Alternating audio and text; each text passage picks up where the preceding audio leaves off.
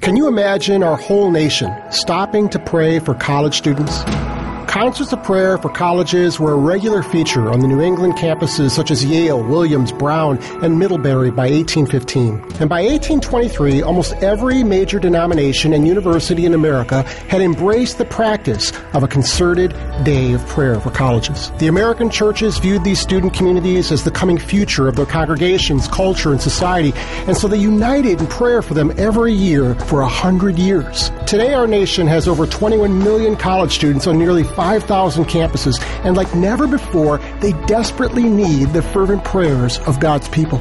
Would you join others around the country in praying for college campuses on February 23rd? Adopt a campus at collegiatedayofprayer.com. I'm York Moore, National Evangelist with InterVarsity Christian Fellowship for the Collegiate Day of Prayer and OneCry.com.